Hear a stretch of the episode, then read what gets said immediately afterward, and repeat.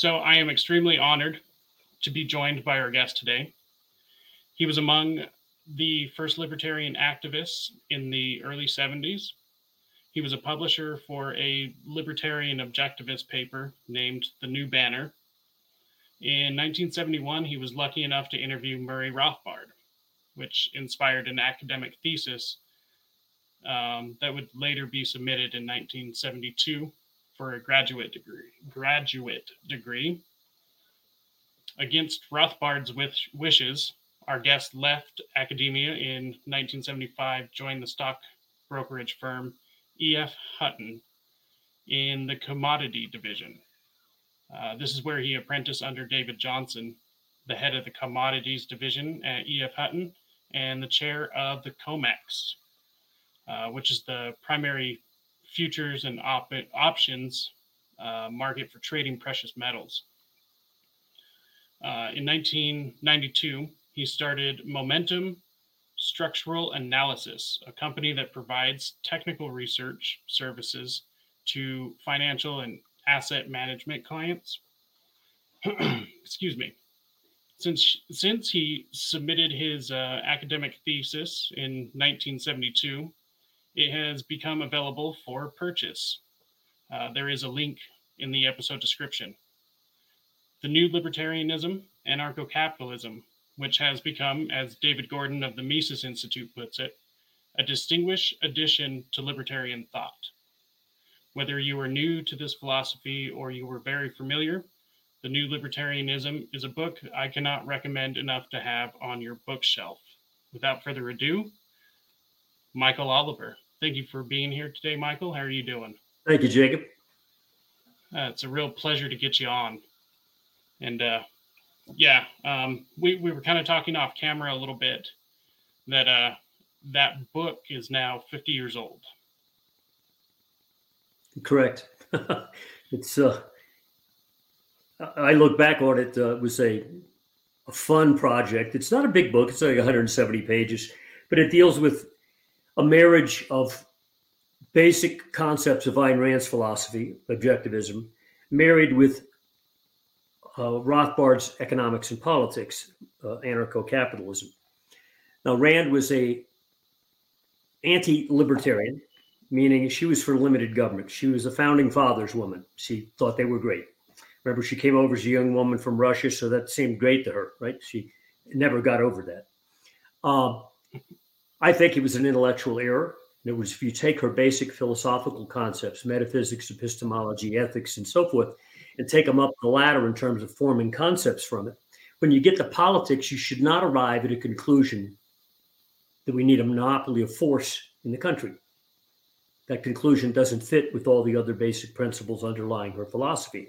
Instead, what Rothbard was teaching uh, and why he has now become quite famous, you know, in the history of libertarian ideas.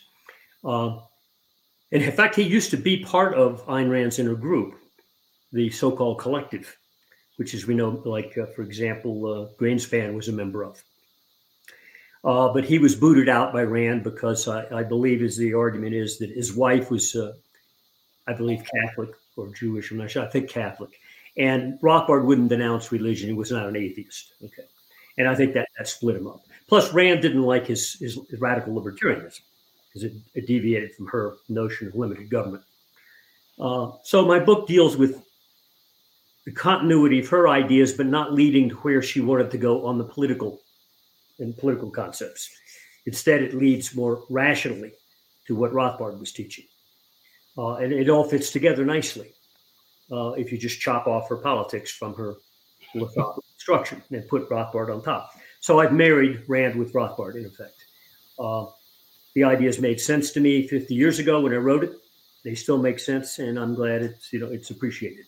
Uh, now I know there's still a division among objectivists in this country and libertarians, like Leonard Peikoff, you know, uh, mm-hmm. continuation of Ayn Rand's orthodoxy, uh, is very much anti-libertarian, and uh, but th- it makes no sense. And I see over time more and more uh, even the Mises Institute, for example, I think at some point in the past, not so much anymore, uh, was really not friendly to objectivists. Mm-hmm. Objectivists work for elite to them, you know, to radical libertarianism. But over time, I think they have realized uh, that the two ideas, in fact, do meld well if you lobotomize her politics from her philosophical structure.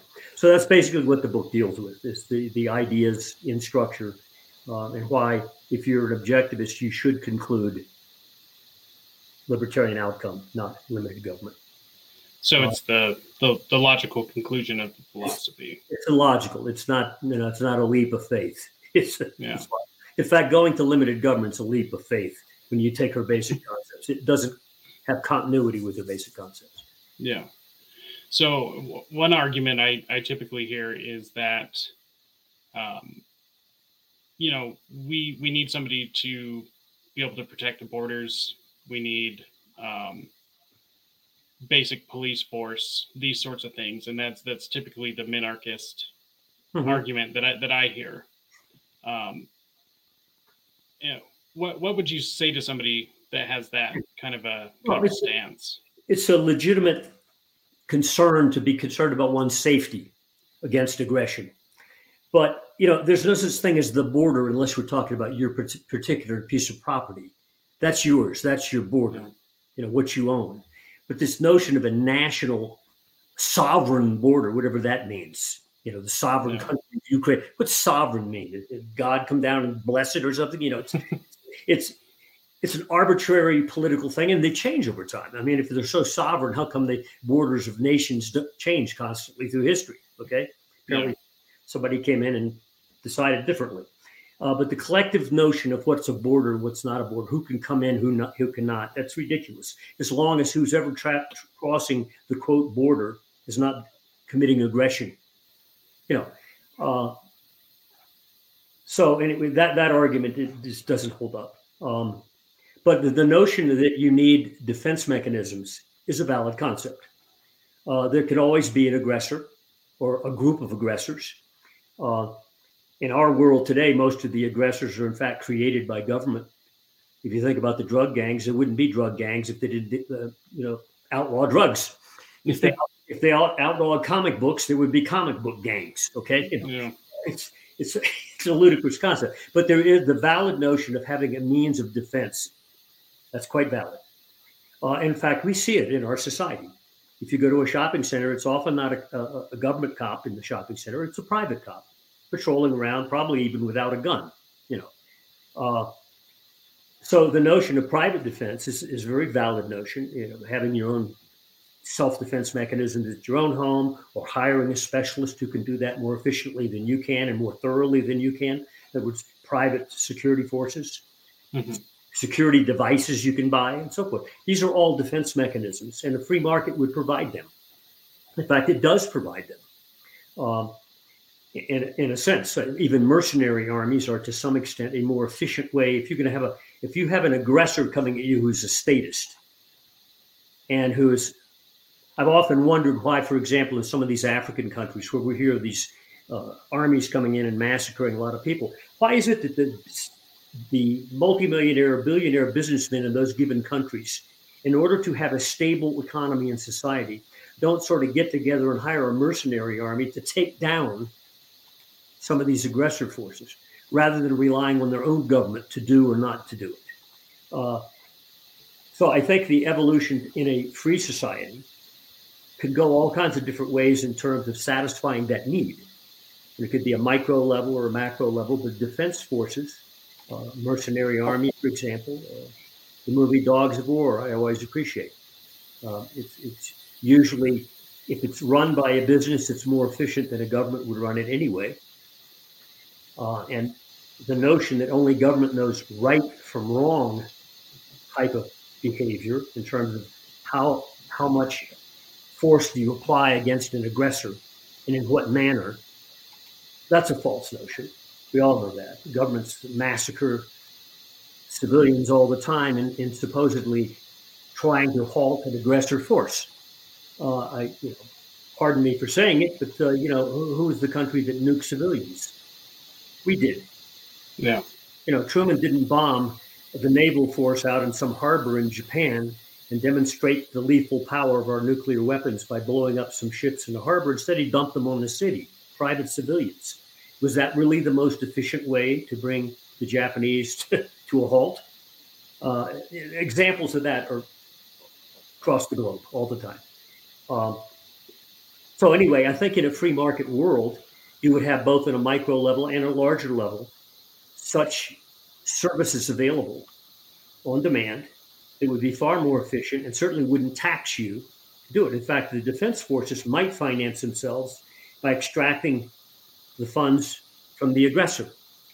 In fact, that makes sense, right? If somebody commits yeah. aggression, drives their car into your car negligently, you know, we sue them, correct? Okay, well, if somebody aggresses against you, causes damage, whether it's on an individual basis or a collective basis, they're the ones responsible. You shouldn't have to pay for your own defense. Now, you might want to do it initially, but you know, once there's extreme costs, it's on their shoulders. And so you, you might even have a situation in a free society where uh, some of these defense costs would be covered by the aggressor, not you. So yeah.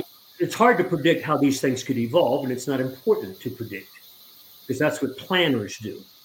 The market would determine these things on a micro basis over time.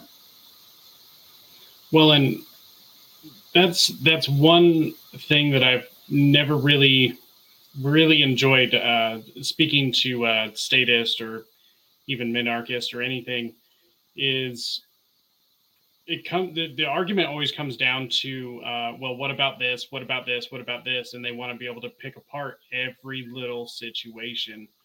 Um, and i i view it as a way to to basically just ignore the larger picture. Um, I, I can't imagine too many people had a uh, you know the idea of our modern combines in mind when they were freeing the slaves. Because i guarantee that there were some people you know uh, how are we going to pick the cotton now? Like, well you know the market figured it out and mm-hmm. created the uh, farming equipment that we have today. Um, I, I, just have a hard time believing that anyone foresaw um, what the market was able to do with that yeah, in my book, I de- when I deal with these uh, future possibilities, uh, the evolution of defense forces and so forth, I don't try to be specific. And in fact, I say it up front. This is exploratory, and to some extent, you know, it, it's guesswork. It's not important that you predefine exactly how these processes would unfold. The market will determine that because all of them are unique. You know, you might have a unique situation of defense against somebody in another part of the country their needs uh, or another part of the world. So these things would evolve to try to predict them as to what the statists do.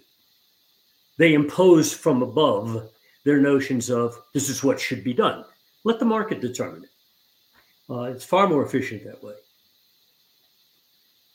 So one, one thing I'm curious about, um, how, how does it feel to know that um, not not only myself, but there there's definitely some others uh, that view your book as a very welcomed addition to the collective of libertarian thought, uh, which you you had mentioned earlier that uh, you're not involved with the party, uh, and you haven't been for quite some time, and even back then there was, you know, not necessarily bad blood, but there was friction. Um, so so how does it feel knowing that uh, something has lasted the test of time? Well, it's uh, you know I, I don't give myself so much credit. I just sort of integrated the thoughts, and uh, it just made sense to me that these two great people, and I was fortunate one to spend time with Rothbard, uh, one day only, uh, but it was a very fun day, um, and communicate with him afterwards. And by sheer chance, uh, I met Rand, uh, we lived in, uh, when I first went to work for Hutton in 1975, we lived about two, three blocks from where Rand lived. I sort of knew she lived in that part of New York, Midtown. And I didn't know specifically where, nor know who to ask. But one day we were, my wife worked at the Empire State Building. We were coming home just walking because we only lived about five blocks from that building. And we stopped at a corner and it crossed over when it said to cross. And Janet looked back because she had a double take of a man who was standing there that looked sort of like a Gary Cooper type figure. She'd never seen a picture of Frank O'Connor, Rand's husband, but she'd had the, she'd heard the description, and this guy looked like what Frank O'Connor would look like. when she turned around and looked back, then she saw Rand's face. And Barbara Weiss was with them, that's Rand's secretary at the time, uh, and the objectivist. So we went back across the street with our throats a little tight and said hello. Uh, and we spoke for all of about 60 seconds. Didn't intrude. Uh, we were sort of awestruck. And uh, she was a very lovely woman, uh, chatted with us nicely. Um, and then we head, headed back to our apartment and uh, went to the grocery store and said, "What are we doing in this grocery store?" So I went home and we typed. I typed up a letter because I noticed where Rand entered a building, so I knew where she lived. And uh, I we, I dropped a letter off to the doorman of the building, and, and, we did get an answer about a week later, and it's now framed on my wall. She turned me down for the dinner, but it was fr- through her secretary Barbara Weiss, who said Miss Rand does not accept invitations from people she doesn't know, and it's fine. That's great. But I got the letter to, uh, as a memory of uh, the meeting with Rand. Uh, that was in 1976, I think it was. Uh, anyway, so it was great to have met both people and, and to integrate their ideas. But, you know, I really didn't do more than integrate what they had done and, and make sense out of the pieces that fit together. Well, and I, I can definitely say through personal experience that uh, you know there, there's still people uh, struggling putting those pieces together. Um, they'll probably never make it there, and you know it's not my life.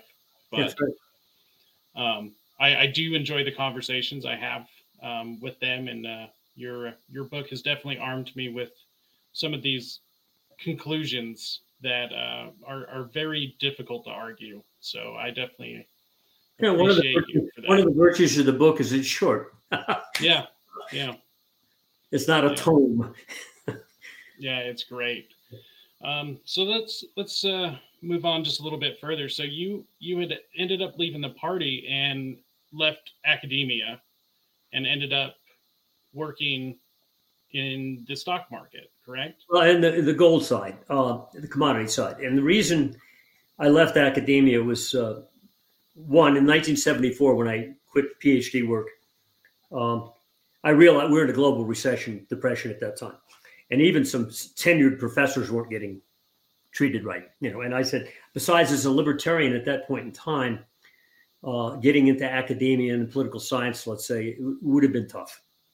I mean, you, you, didn't fit. Not many schools. Now it's not true anymore. There's quite a few libertarians uh, uh, in academia.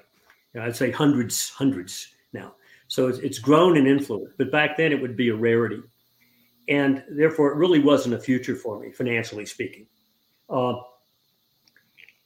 and I love gold for the obvious reasons that most libertarians do, and that is it's, it's, it's the most objective money on the planet. You know, you, you, could be an alien and land in the middle of Africa 100 years ago or in Europe, and gold would have been accepted by yeah. any society, you know. Uh, and it's still true today, and it's going to become more true in the coming months as fiat currencies, uh, I think, are facing now their not just an isolated event here and there, but a mutual collapse in terms of integrity.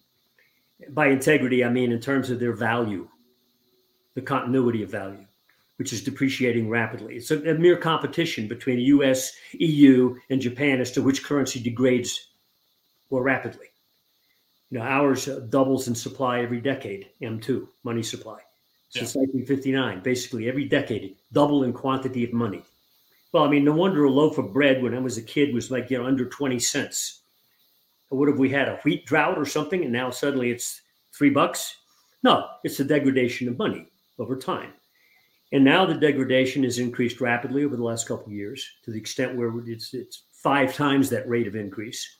Their excuse being COVID, um, but regardless, they've always had an excuse. That's why it's doubled every decade. So the money is, you know, it's to some extent it's competing garbage. Uh, gold, on the other hand, holds its value. if you go back 50 years and say, where was gold then and where was it 10 years later? Where was it 10 years later? It's hold its value. You know, it, unlike the dollar, the, the gold has held its value. That's why it's 2000 bucks now, not 30. Yeah. Okay. Uh, Anyway, um, so I got into the gold side of the futures business because of that intellectual reason. but then I soon learned technical analysis, orthodox technical analysis. You know, people look at price charts, stuff like that. You know, when you open the Wall Street Journal, there's some price charts with moving averages later. So forth. That's not what we do. We I developed a methodology that is technically unique. It's been around now for 30 years. 1992, I founded MSA, and we service financial institutions, hedge funds, uh, family offices, and individual investors in terms of analyzing the four major asset categories in the world that's foreign exchange, stock markets, commodities, and the debt markets. Because they all fit together, they all impact one another. And so, but right now, in my, well, since 1975, and the, the years since then, I've never seen a, a confluence of events and trends that look so disastrous, but actually good because when I say disastrous, I mean it will unwind all kinds of errors that have been committed and compounded over the last, especially 50 years of government policy under Republicans and Democrats. Nixon is the one who took the dollar off of the gold standard internationally speaking.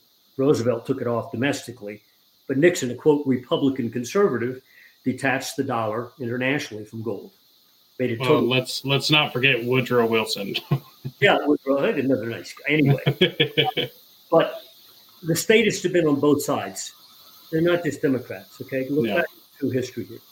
Uh, and in fact, you know, a, a, recent Republican president was a big advocate of uh, getting our interest rates down to below the European rates. Trump said to the Fed before COVID ever uh, occurred. Take our interest rates to zero. We're going to compete with the Europeans, the EU. Yeah. Free market advocate doesn't tell a coercive monetary body to take interest rates to free. Money's free, okay? Uh, that sounds like something that uh, Paul Krugman might do. You know, who supposedly hated Trump. He could have been Trump's economic advisor. They fit together quite well. Uh, so, you know, the, the Republicans have also had their impact on helping to destroy society and grow government. And uh, the I think that we're at a point now where the confluence of events and trends is about to impact everybody from the one percenters all the way down.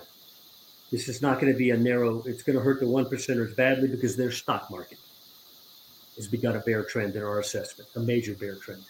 It's the biggest stock market bubble in the history of the U.S. stock market in terms of how many years of vertical action and how steep that verticality was in percentage terms. It's never been that like that ever. Makes 1929 look like nothing. Uh, and so, what what exactly is causing all of this? Primarily, government's monetary policy, and they use monetary policy, of course, to support the things they need to support, like their own budgets. It's not taxes that pay for government; it's the Federal Reserve buys their debt, and they're going to especially have to do that in the coming years because the bond market, the U.S. government bond market, is now starting to implode along with private debt. Uh, also, muni bonds are starting to implode. The yields are going up, prices are going down, in other words. Uh, and as that happens, it spooks people from the bond market. Instead of it being a stable place to put your money, safe, you're losing ground drastically uh, in terms of the value of the, the bonds you bought. Um, and that process is not about to end. Our assessment is the bear market has just begun, not just in stocks, but in the bond market as well. And so, who's going to buy those bonds? The Chinese are backing out of our market. The Russians are backed out of buying our market. Ultimately, the Fed's going to have to buy it. Uh, in which case, where are they going to get the money? They're going to make the money. So, monetary expansion will continue. And of course, then they support the government, not taxes. Uh, in fact, we wouldn't be surprised. Uh, about a year or so ago, we put out a report suggesting certain terms be thought about, certain words, words we'd not heard since high school, discussing the Civil War, the word secession. Now, it's popped up occasionally, not just not just by the way from people who want to secede from big government states, like there's secession movement in the state of Washington. Ted Cruz in Texas suggested if uh, certain things don't go right, you know, we might consider secession, meaning Texas. He wasn't joking. Uh, there's a county here in northern Colorado, Weld County, which I'm building a home in. Uh, south of the Wyoming border that wants to secede and join Wyoming. No tax state. Uh, the talk of secession is popping up here and there, not just here, but around the world. Uh, and to some extent, that's what Putin's trying to prevent certain countries being seceded from their traditional uh, you know, convergence with the old Soviet Union. Uh, so you know he's fighting secession too in that in that regard, uh, and trying to bring back in certain provinces of the Ukraine into Russia to keep you know, et cetera, et cetera. So the secession issue is is going to pop up globally, and to some extent it's good because it means fragmentation, and fragmentation means what? It means those people in a certain area who don't like the policies that are going on in the larger area can revert. In effect, it's like, like a free market mechanism. They can create a less taxed society. Uh, you're seeing, in effect, individual secession by large taxpayers in California, in New York City, going where? Well, in California, they've been flooding to Arizona, a far less tax state, or flooding to Colorado, or flooding to Wyoming. You're seeing New Yorkers flooding to Florida, no tax state. So, in effect, it's an individual secession movement there. Uh, and some of these more groupified secessions are likely to occur in the coming, especially next year or two, I think, because of the economic turbulence we're seeing. Um, those type of things can occur. And also on the issue of funding the government. Uh, I'm not saying there's going to be a tax rebellion, but there's a point at which individuals, let's say lower middle class or middle class on down, get pinched so badly by their tax bill because of the, the declining economy, for example, which is about to occur very suddenly here in the next, I'd say, six to nine months, to where all these economic numbers we're used to having the government tell us are good, like unemployment rate and so forth, suddenly change because the rug comes out from under a lot of things. And therefore, when that occurs again, and we're back into another 2008, the American public is not in the position they were then in terms of supporting their tax bills. So yeah. you're probably going to have a situation where a lot of people simply have to request a payment plan, meaning that the IRS is not going to get their money on the calendar date they expected. And their flow of revenue from taxes is going to diminish to the point where, where you might have delinquencies, non filers. The percentage of non filers suddenly jumps to a level that might be impossible to service. Even 10% of, let's say 10% of the taxpayers couldn't pay their taxes, let's say, in the coming year. Then they're going to have to do something. And I suspect, and I think it was Stephen Moore, who was under Trump at the time, suggested national sales tax. So it wouldn't shock me that at some point, if tax collection becomes a problem simply because of economic reasons, that the government abandons taxes and says, okay, we'll go to national sales tax. Heck, it's even been promoted by a so-called free market guy under Trump. So it wouldn't surprise me. So all these type of events that are going on will have domino effects in all kinds of areas, including our definition of what's a state boundary, our definition of how the government's going to collect its taxes, et cetera, et cetera. All kinds of potential dominoes could fall. They're almost unpredictable, but they're all related to some extent to causal factors. So one one question. Um, it it pretty much seems like the Fed is just constantly printing, um, and uh, we we've reached a level of debt in this country and unfunded liabilities that it, it, it's just. I I remember so. I was actually born in '92. Um, so you know, I was I was young, but I was aware uh, during Bush's presidency, hmm. and I remember the, the, the talking heads on the TV talking about um, you know reaching nine trillion, eight uh, eight nine trillion, ten trillion, and it it just being unthinkable, and now we're past 30 mm-hmm. So what has um, things like uh, the the stimulus checks that everyone received and wanted so badly. Uh, how negatively has that affected the market? Well, it's all part of the, the same cascade, and I think the debt is one of the, the major factors here, and that means government. Okay, mm-hmm. uh, it's on a parabolic course now. In other words, what was incremental doubling every decade, for example, now suddenly we're, we're starting to go vertical, including the government debt, for example, as you pointed out. And it doesn't matter who's president. You know, yeah. debt under Trump went parabolic. Okay, so uh, don't don't blame it on either party. It's all part of. You know, I, I visualize it as a totem pole for the, especially since LBJ. Maybe even go back to Roosevelt, but especially since LBJ's war on poverty. But there's this big totem pole, and there's two snakes writhing around the totem pole, rising to the top as the, as the pole grows over the years, the size of government. One yeah. snake is Democrat, the other is Republican. And it really doesn't much matter. Both of them contribute to the growth of the state.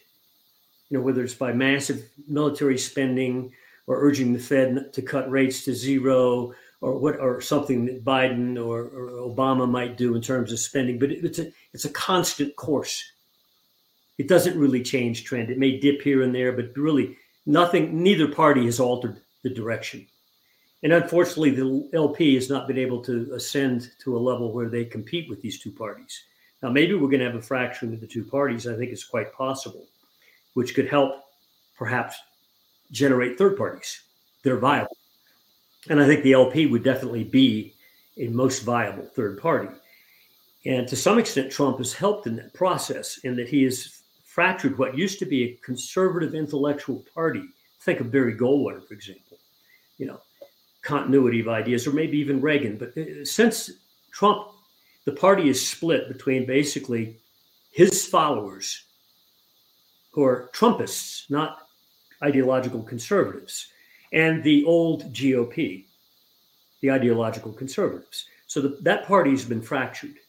And to some extent, that might be good because, frankly, these two parties have not, the Republican Party has not altered the course of events. It's merely been one of the two snakes around the totem pole. So, fragmentation and fracturing could be good. And the economic events that you, you mentioned, they could be good too because they expose the contradictions that have been built up over decades. They expose the errors and they suggest to people to some people and probably to more people over time that hey this isn't working. It would not shock me in the next couple of years that soon. Yeah. That there's a sufficient number of academicians and i don't mean just austrian economist types but others who say you know this federal reserve thing is only 100 years old one human lifetime really okay? Uh, it hasn't really worked. They've created boom bust cycles. They create a boom? And then then when it busts, they fight it, and you know you get a bust, and it, it, fulfills itself. But then they they boom it back up again, like after the 2008 nine collapse, they went nuts, QEs and everything they could come up with. So we had a dozen years of monetary expansion that were was un, uncomparable, and uh, low interest rates. That basically money was free for a dozen years. Well, what happened? The stock market went vertical. Sure, it did. Money was free. So investors happened to pick that asset category. And then they took it to an extreme. Now it's unwinding and they're going to find another asset category. And I think they have. And I think it's going to be the gold side of the equation gold and related. Yes, gold has problems from time to time, but basically it, it perseveres. And I think it's going to be the one that comes out on top. To some extent, crypto could be viable because its expansionary capabilities are limited by the quantity of cryptos that can be created. Supposedly, you know, it's it gets tighter and tighter every year in terms of the quantity that can be mined. Yeah. Uh, but it's it's you know having some troubles right now. Uh, first off, it's a baby just born, so it's very volatile. Screams up and down, looks great, looks bad, et cetera, et cetera. And I think it'll continue that way for a while. But it's definitely now underperforming gold. We've done a study on the comparative values of Bitcoin and gold, and while Bitcoin did well from 2017 to about nine months ago. There was a point in time where we measured that the spread difference between the two changed and shifted back favoring gold, and I think it will stay that way for the next several years at least. And I think the next several years could see gold go off the page. And crypto interesting hold its value, but you know certainly because it has a virtue over the other fiat currency. Yeah. They expand government crypto. If they ever created a government crypto, don't trust it. The Chinese are going to do it, it but it's going to be ballistic money too. Yeah. Whereas the private cryptos, at least they have a limitation on the, the, the quantity that can be created. That's their one virtue. I, I would like uh, to take a second to plug Monero. Uh, it's the only cryptocurrency with privacy in mind. It was built with privacy from the ground up, and it was not built on the Ethereum platform or the Bitcoin platform. Um, Bitcoin or Ethereum, it's basically like having your checking account on the World Wide Web for everyone to view. And uh, as we can see, what happened up in Canada uh, with the uh, trucking protesters, uh, they were still able to block those protesters from being able to gain access to their Bitcoin wallets. So uh, Monero is the way to go. Get Monero.org. The uh, mm-hmm. no, and, and, once government, you know, the Fed is now considering seriously uh, out with the crypto, and so the Chinese, of course. But it's not going to be free private money or, private money. It's going to be run by the government, in which case they can see every every loaf of bread you buy. Yeah. The IRS recently asked for permission to uh, access your account, bank account, in transactions that were like four hundred dollars or more. But you know, it was shuttled. Yeah. But they talked about it. It was serious. Uh, I think if they have a government crypto, there's no issue about it. They can see. Yeah, they'll see everything. They're seeing everything. So you know, welcome to the party. Uh, you know, so uh, that's at that point. I think a greater awareness, and including a lot of a lot of crypto people are young and they're they're effectively having a rebellion to some extent because when they go for Bitcoin, I'm talking let's say the 20 to 30 year olds yeah. who've really gotten behind this thing. Uh, in effect, they're making a revolutionary statement because they're saying, in effect, we don't need government money.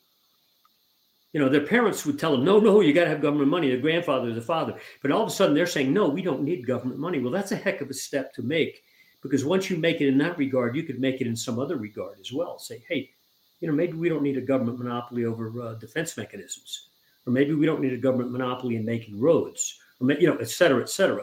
So it's a, in effect a revolutionary type movement, and a lot of these crypto people have also gotten interested in silver, which I find very interesting.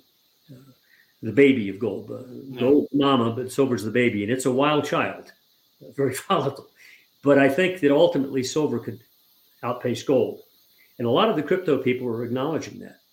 So it's going to be a lot of events crisscrossing that don't seem to correlate, but they actually do, because it's the unwinding of decades of error, collectivist imposed monopoly power and, imposed error that we've all had to live with.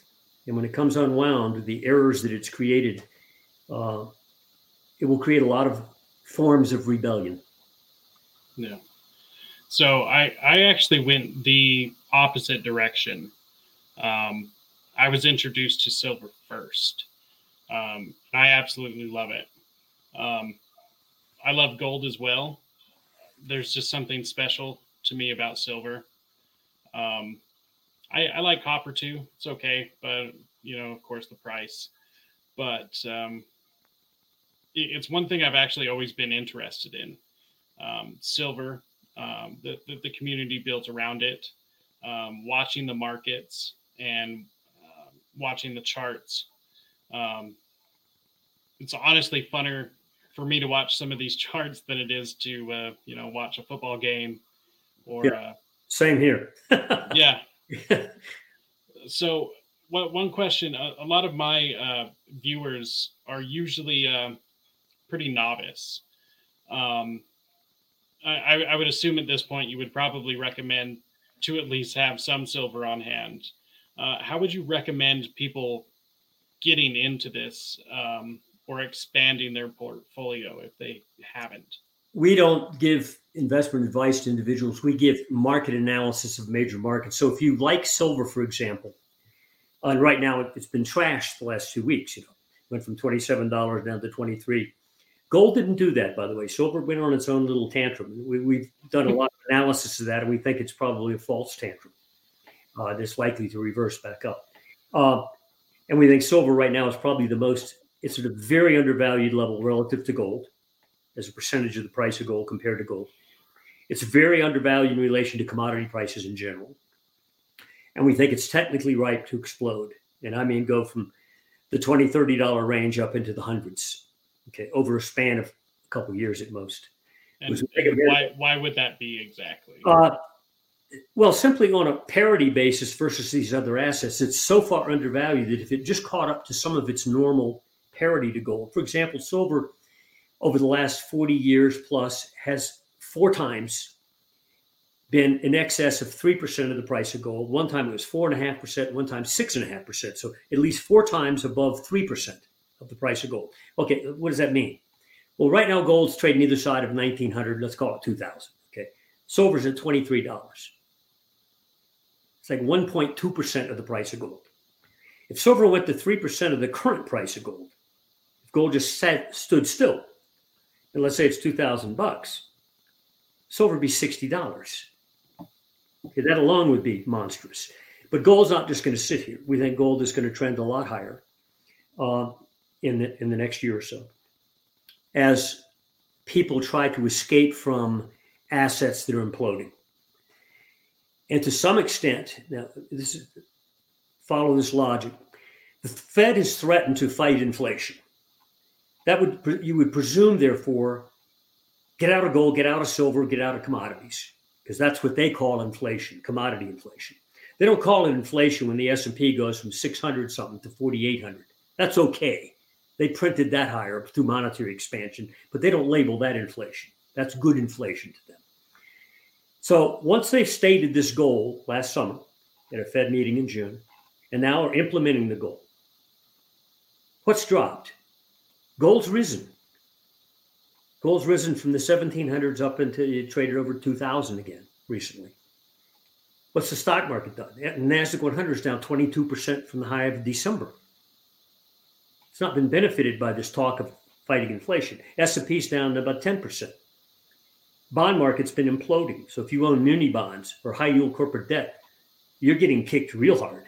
So these are assets that the Fed really didn't want to break down, but are breaking down because of their policy. So as they cause those assets to break down, government debt prices, for example, the bond market, at some point they're going to do a whiplash in policy. They're going to have to because that's their only role in life is basically to defend government and to maintain stability, but particularly in certain asset categories. So while they're trying to bring commodities down, which by the way, Bloomberg Commodity Index is up 30% on the year. So it's not too intimidated by the Fed policy. What's intimidated are the bloated assets that investors are moving out of and moving into commodity and commodity related assets. So as the Fed now starts to panic, and they will shortly because they've now gotten an economic metric the other day about first GDP actually being negative. first quarter GDP. is expected to be up 1%, it was down 1.4. And now they're getting an imploding stock market.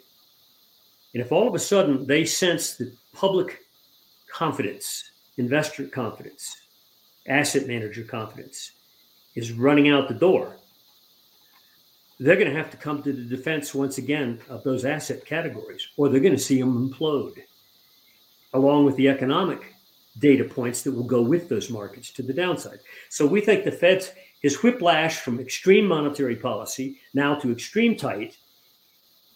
And I bet within a month or two, they're going to have to be hemming and hawing, especially inside their meetings, about what do we do now? You know, do we really raise another half percent like they threatened to do this coming week? Uh, or do they put out some kind of cautious terminology, like at the next rate rise, where they go up a half a percent as everybody expects, but they put out a cautionary note about we're still data sensitive. yeah. So, but if they whiplash again back from loose to tight back to loose, academia is going to say, you guys don't know what you're doing. This hasn't been working. And so it wouldn't surprise me within a year or two that there's talk about, you know, we don't need the Fed anymore. We need gold backed currency. And at that point, uh, that's an intellectual rebellion right there against government. Uh, and it wouldn't surprise me that happens. That's that's really interesting. So, to, to answer that question, people should get oh silver for. Familiar familiar with the markets. They yeah. they should listen to um, somebody say in your position um, and pretty much judge for themselves. Well, it, it depends on the investor. Investor. Every investor is different. Some people, you know, billionaires. Some people got ten thousand bucks. They can put it. That's all, you know. And and therefore, the issue of do I use leverage? Do I do futures with leverage, or do I use do I do call options, uh, buy out a year out and call options on SLV, which is an ETF of silver bullion, uh, and therefore my risk is limited to what I just spent, but it could go to zero if it doesn't cross my strike price. You know, all these things. There's all kinds of variable ways to invest in silver, including just buying it physically. So it, I can't answer that question. It depends on each person.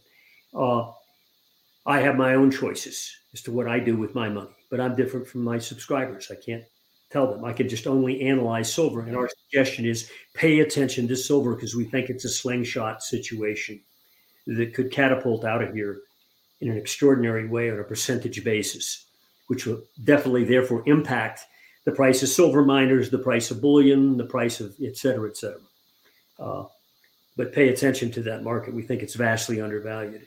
And we think that what the Fed's doing and what we'll have to do soon, because of the shift in economic metrics and the shift in the markets they don't want to go down, is revert back to a loose policy. In fact, the Bank of Japan, for example, has adamantly said we are not going to go tight, tight at all. We're going to stay extremely loose. So there's one major central bank that's not playing the game. The ECB is sort of in between in terms of what they're doing in Europe, the Fed and the Bank of Japan. But once the Fed realizes they've got a disaster on their hands, they're going to have to revert back to what they normally do pump, pump, pump. In which case, who's the beneficiary of that? Technically, gold and silver would be the prime beneficiaries. Interesting. So, what what would we see in uh, the the gold or silver market uh, right right before it's going to go to the moon? I would throw out a number for you right now, and this is being a little high. Get back up with 26 and silver again, assume it's going to leave the recent trading range, which has been from 22 to 30 over the last year and a half. Okay. Remember, a couple years ago, it was trading at 10 to 15 area. Okay. Mm-hmm. So, okay. So it's it's still up there, but it's it's definitely pulled back from its highs of summer of 2020 and the high it made in January 2021, both at $30. Uh, so it's acting like a, a, tired child wants to go down, but gold's not acting that way. Gold's holding fairly stoutly. So are the gold miners. Uh, they've had a pullback recently, but they haven't dropped like silver has. So I think silver's having a tantrum that's not justified. And I think it's going to be, they'll look back and say, ooh, that was an error. And silver will suddenly whiplash itself back into a positive mode, not just in terms of where it's going on the upside, but in terms of its relative performance to gold we can see that shifting very easily to a situation where silver, silver suddenly goes from that 1%, 1.2% of the price of gold to 3 or 4 or 5, in which case its price goes parabolic. So I'd say if you get silver back up to 26 again, you better wake up. You get gold back over 2000 again. Right now it was closed Friday at 1911. Okay. Get back over 2000 again. Expect it to lift off again. Uh, I think what scared people is the Fed policy change. But if you'll actually look at the action of the markets, especially gold, since they threatened that policy change, gold was in the 17, 1800s. Now it's been back over 2000 again. It's not intimidated and it has good reason not to be for the reasons I just explained.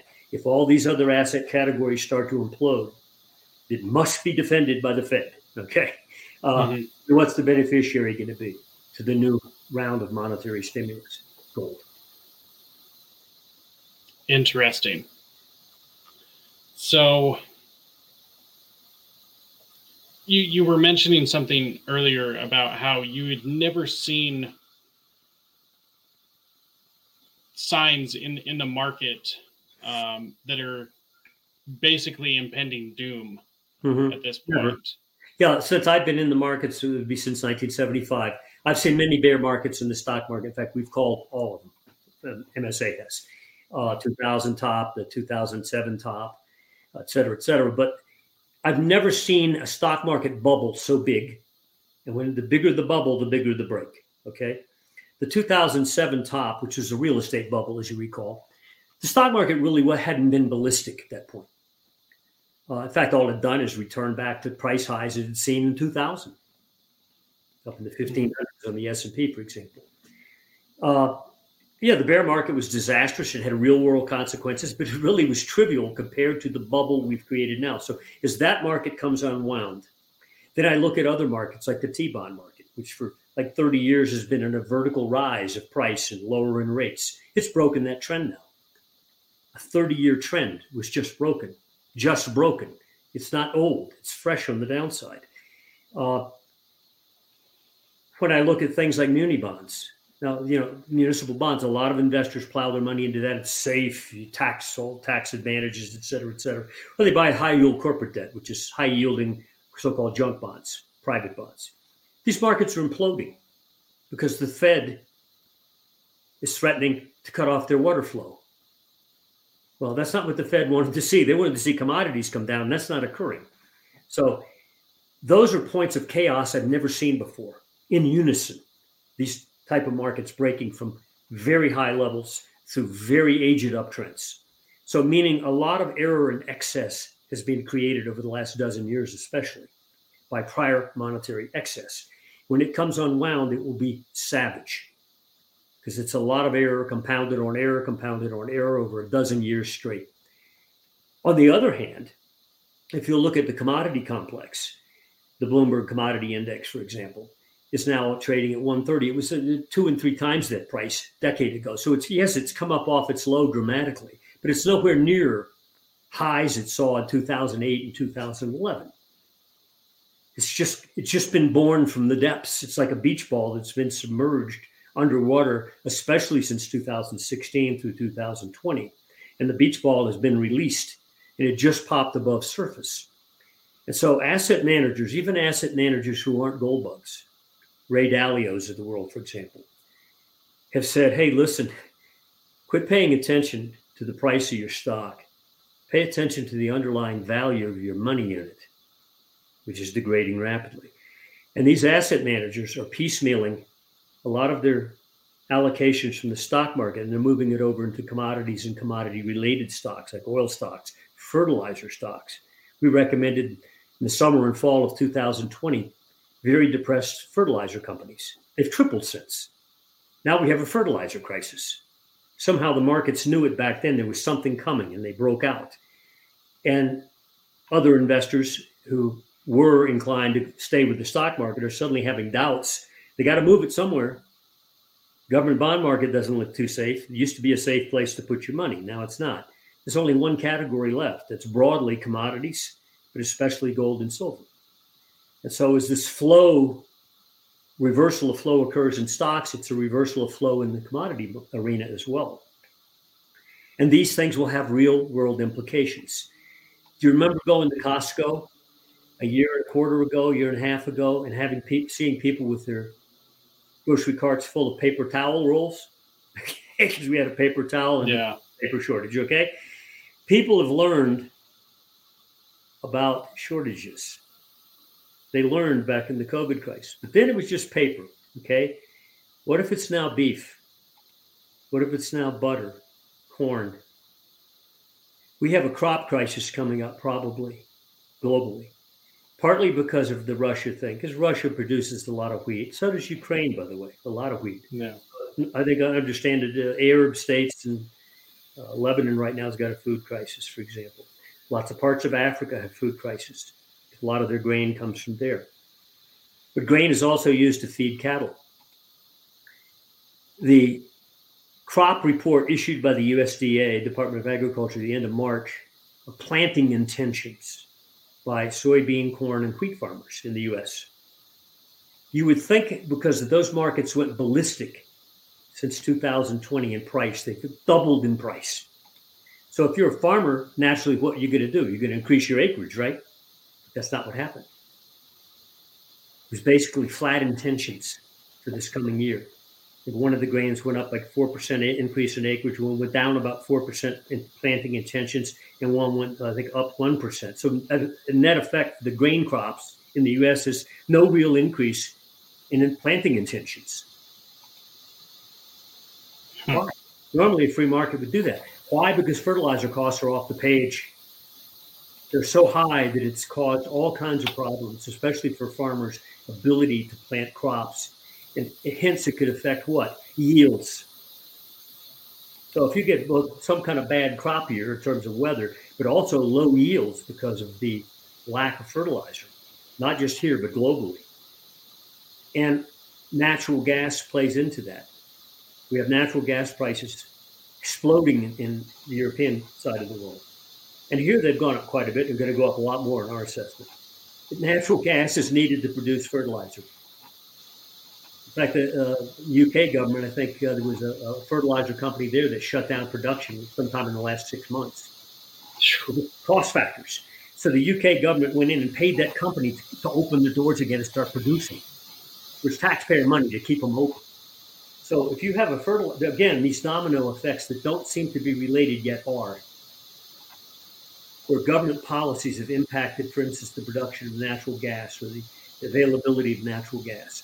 Uh, and suddenly Russia's now cut off uh, what Poland uh, and uh, no, Bulgaria and I forgot two European countries. They've cut off gas supplies. They might cut off more of them. Uh, Putin has it's a big weapon he's got you know, and once he finds that he can ship more of it to China and India as new customers, he can cut off Europe. But anyway, those domino effects are all collectively coming together.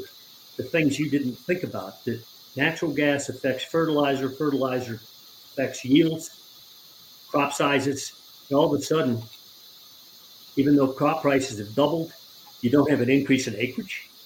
So you could have a food crisis a food shortage. And once that notion even crosses the mind of the American public, what's going to happen? You're going to take anticipatory actions. You're going to buy more beef at the store. You're going to buy a freezer. So you're going to help exacerbate the shortage that you know otherwise is going to occur, but make it speed it up a bit. All these events could occur, and if it ever occurs regarding food, that's when suddenly it becomes politically tumultuous with consequences I can't even imagine. Yeah, that's uh, that, that's that's really telling. Um, well, one thing I would like to get out of the way. Um, I, am core. I, I'm sure this is not something new for you. Um, how controlled is the market? And what I mean by that is how how much of this is pre-planned manipulation mm-hmm. um, versus especially silver, especially silver you're talking about. Uh, yeah, yeah, yeah. Uh, okay, I buy the argument that yes, some large banks that are all part of the Federal Reserve System, you know, uh, have probably been manipulating the silver market or trying to manipulate the silver market. Okay, uh, they will lose. Reality will win out. Okay, Ayn Rand was right. Okay, we're in part three of Atlas Shrugged no matter what government thinks they can do and all the power they have and all their agencies and friends of the government, large banks and so forth, might try to suppress this price or that price, but ultimately reality will win out. If they if they were winning that game, then how come gold is it trading now at two thousand bucks, 2020 and again this year? And back when I started my career, it was at 30 bucks. Okay. Apparently they weren't able to suppress it. In fact, during the big bull market in gold from the 1976 low, gold was $103. Had a pullback into 1976 from 1975 high, and went up to $850 by early 1980 in a span of three and a half years. Okay, 103 to 850. During that rally, the IMF, International Monetary Fund, dumped tons of gold in auctions into the gold market at prices below the actual traded price to both to try to suppress the price of gold. And initially in the bull trend, when they dumped gold like that, you could see a sell-off. It would reverse and go back up. Finally, later in the bull trend, they ceased because it was having no impact. Tons of gold openly dumped. I've forgotten the, the number, but it's an awesome number of tons. Far more than whatever Bank of America might be doing in terms of trying to limit the rise in the price of silver. Ultimately, they will fail because there is an underlying economic reality and it will eat them up, just as reality is going to eat up the central banks of the, of the developed world, the ECB, BOJ, and the Fed. They're going to be eaten up by reality they created, and they're going to have to go back to printing again, or, or watch the whole thing implode, which they will not do. And so, again, what's the beneficiary going to be? It's going to be gold and silver, despite their efforts to control it. So, yes, I'll, I'll agree. There probably have been those actions. But on the other hand, somebody keeps buying this stuff. Probably not them. But these pullbacks are being bought aggressively.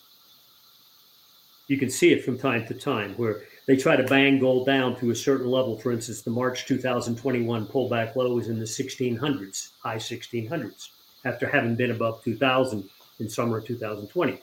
But every time they tried to bang it down in 2021, back through that early March low, they couldn't do it. Yeah. Uh, they tried repeatedly, and the Fed it, it usually would be correlated with a Fed statement. The Fed's threat to we're going to cut back on our, our purchases, we're going to raise rates, et cetera. And all those sell-offs tend to be correlated to the, those monthly Fed meetings. It didn't work. Because gold ultimately went back to its high again. So I'm arguing, yes, that might be true, manipulation, but it will not succeed. So correct me if I'm wrong, but it, it seems as though at least the, the the entirety of the precious metals market is really the backbone of everything.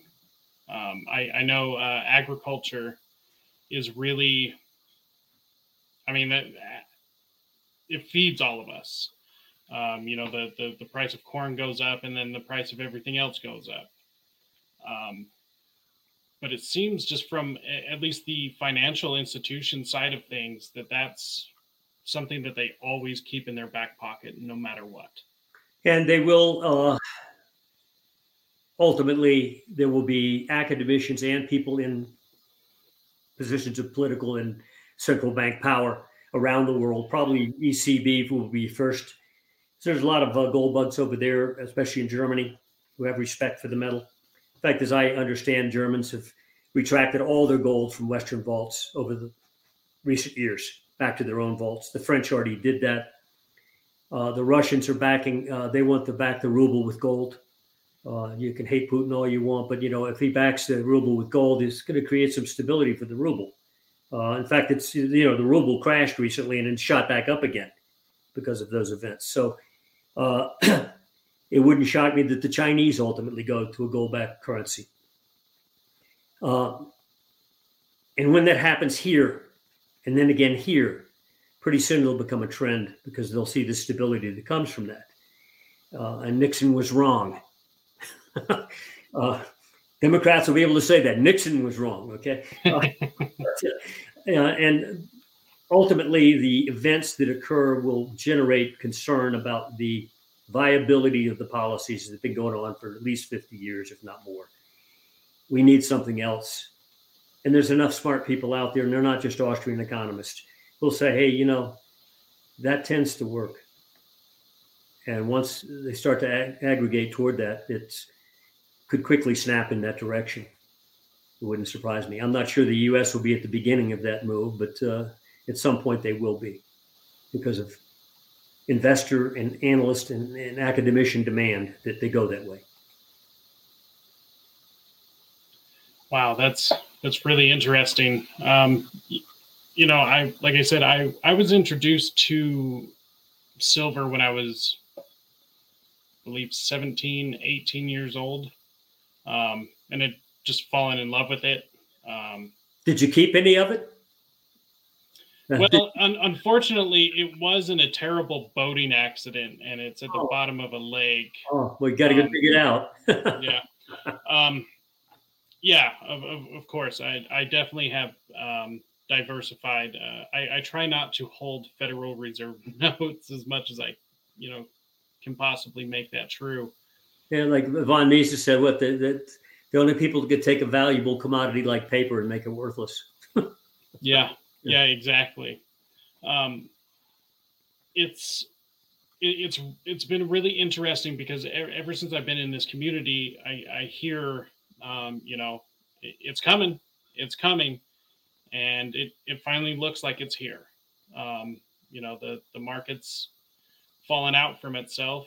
Um, I know there's a lot of speculation across uh, all different platforms. Uh, there, there's a lot of uh, conspiracy minded people I don't know. I'm half and half on a lot of that, but it it definitely if if if they are trying to collapse it on purpose, I'm just not sure what else they would be doing right. By the collapse, because they don't control reality, and they've proven they don't control reality. Yeah, distorted reality, and when it comes back to bite them, it'll bite them big. Uh, and I also argue this that this trend will not be incremental. You know, most most bull and bear trends are you know they, they take sometimes a decade to fulfill themselves.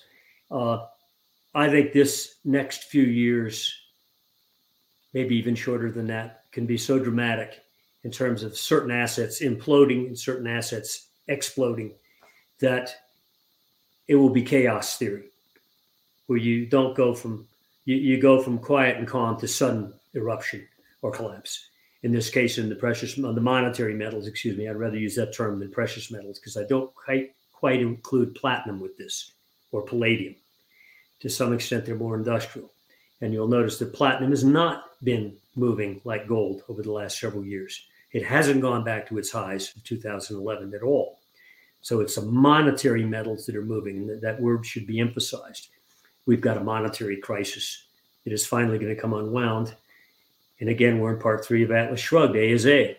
Uh, and it should happen quickly, not incrementally. Well, on that, I think we're going to wrap up. Um, honestly, it was a tremendous pleasure, and I, I would like to get you back on. Jake, um, anytime. It was of course, fun. especially with uh, you know a lot of this uh, market volatility going on. Um, you know, I would definitely like to supply my listeners with uh, some of the most accurate information. And uh, I know you have a a uh, a history of predicting and and being incredibly accurate. And, uh, of course, nobody's hundred percent. However, nobody's hundred percent. Yeah. the recent drop in silver surprised me a little bit, but it doesn't change our, our major outlook. Yeah. No. Yeah. So um, just let let people know where they can find you um, and uh, pretty much uh, how how they can uh, keep in touch with what you have going on. Our website is olivermsa.com. MSA for Momentum Structural Analysis. olivermsa.com and you can go there and explore our work, uh, our methodology, why we have the methodology, uh, our background, and so forth. Perfect. And uh, yeah, I have made sure to include that link in the episode description. Um, it will be attached to uh, wherever you are listening to this. Um, so make sure and go follow their webpage. I actually was playing around on it before uh, we started this, and it, it's a pretty cool website. So, so I really enjoyed it. And uh, let's see here. I want to thank you again for coming on. Like I said, it was a great pleasure. And uh, hold on for just one sec, and uh, we we will get wrapped up and get out of here. Okay. Uh, for any, anyone uh, still hanging out and listening, thank you for making it to this part in the episode. It's always a great pleasure. A great pleasure. Uh, make sure to hit that subscribe and like button. And uh, until next time, stay free.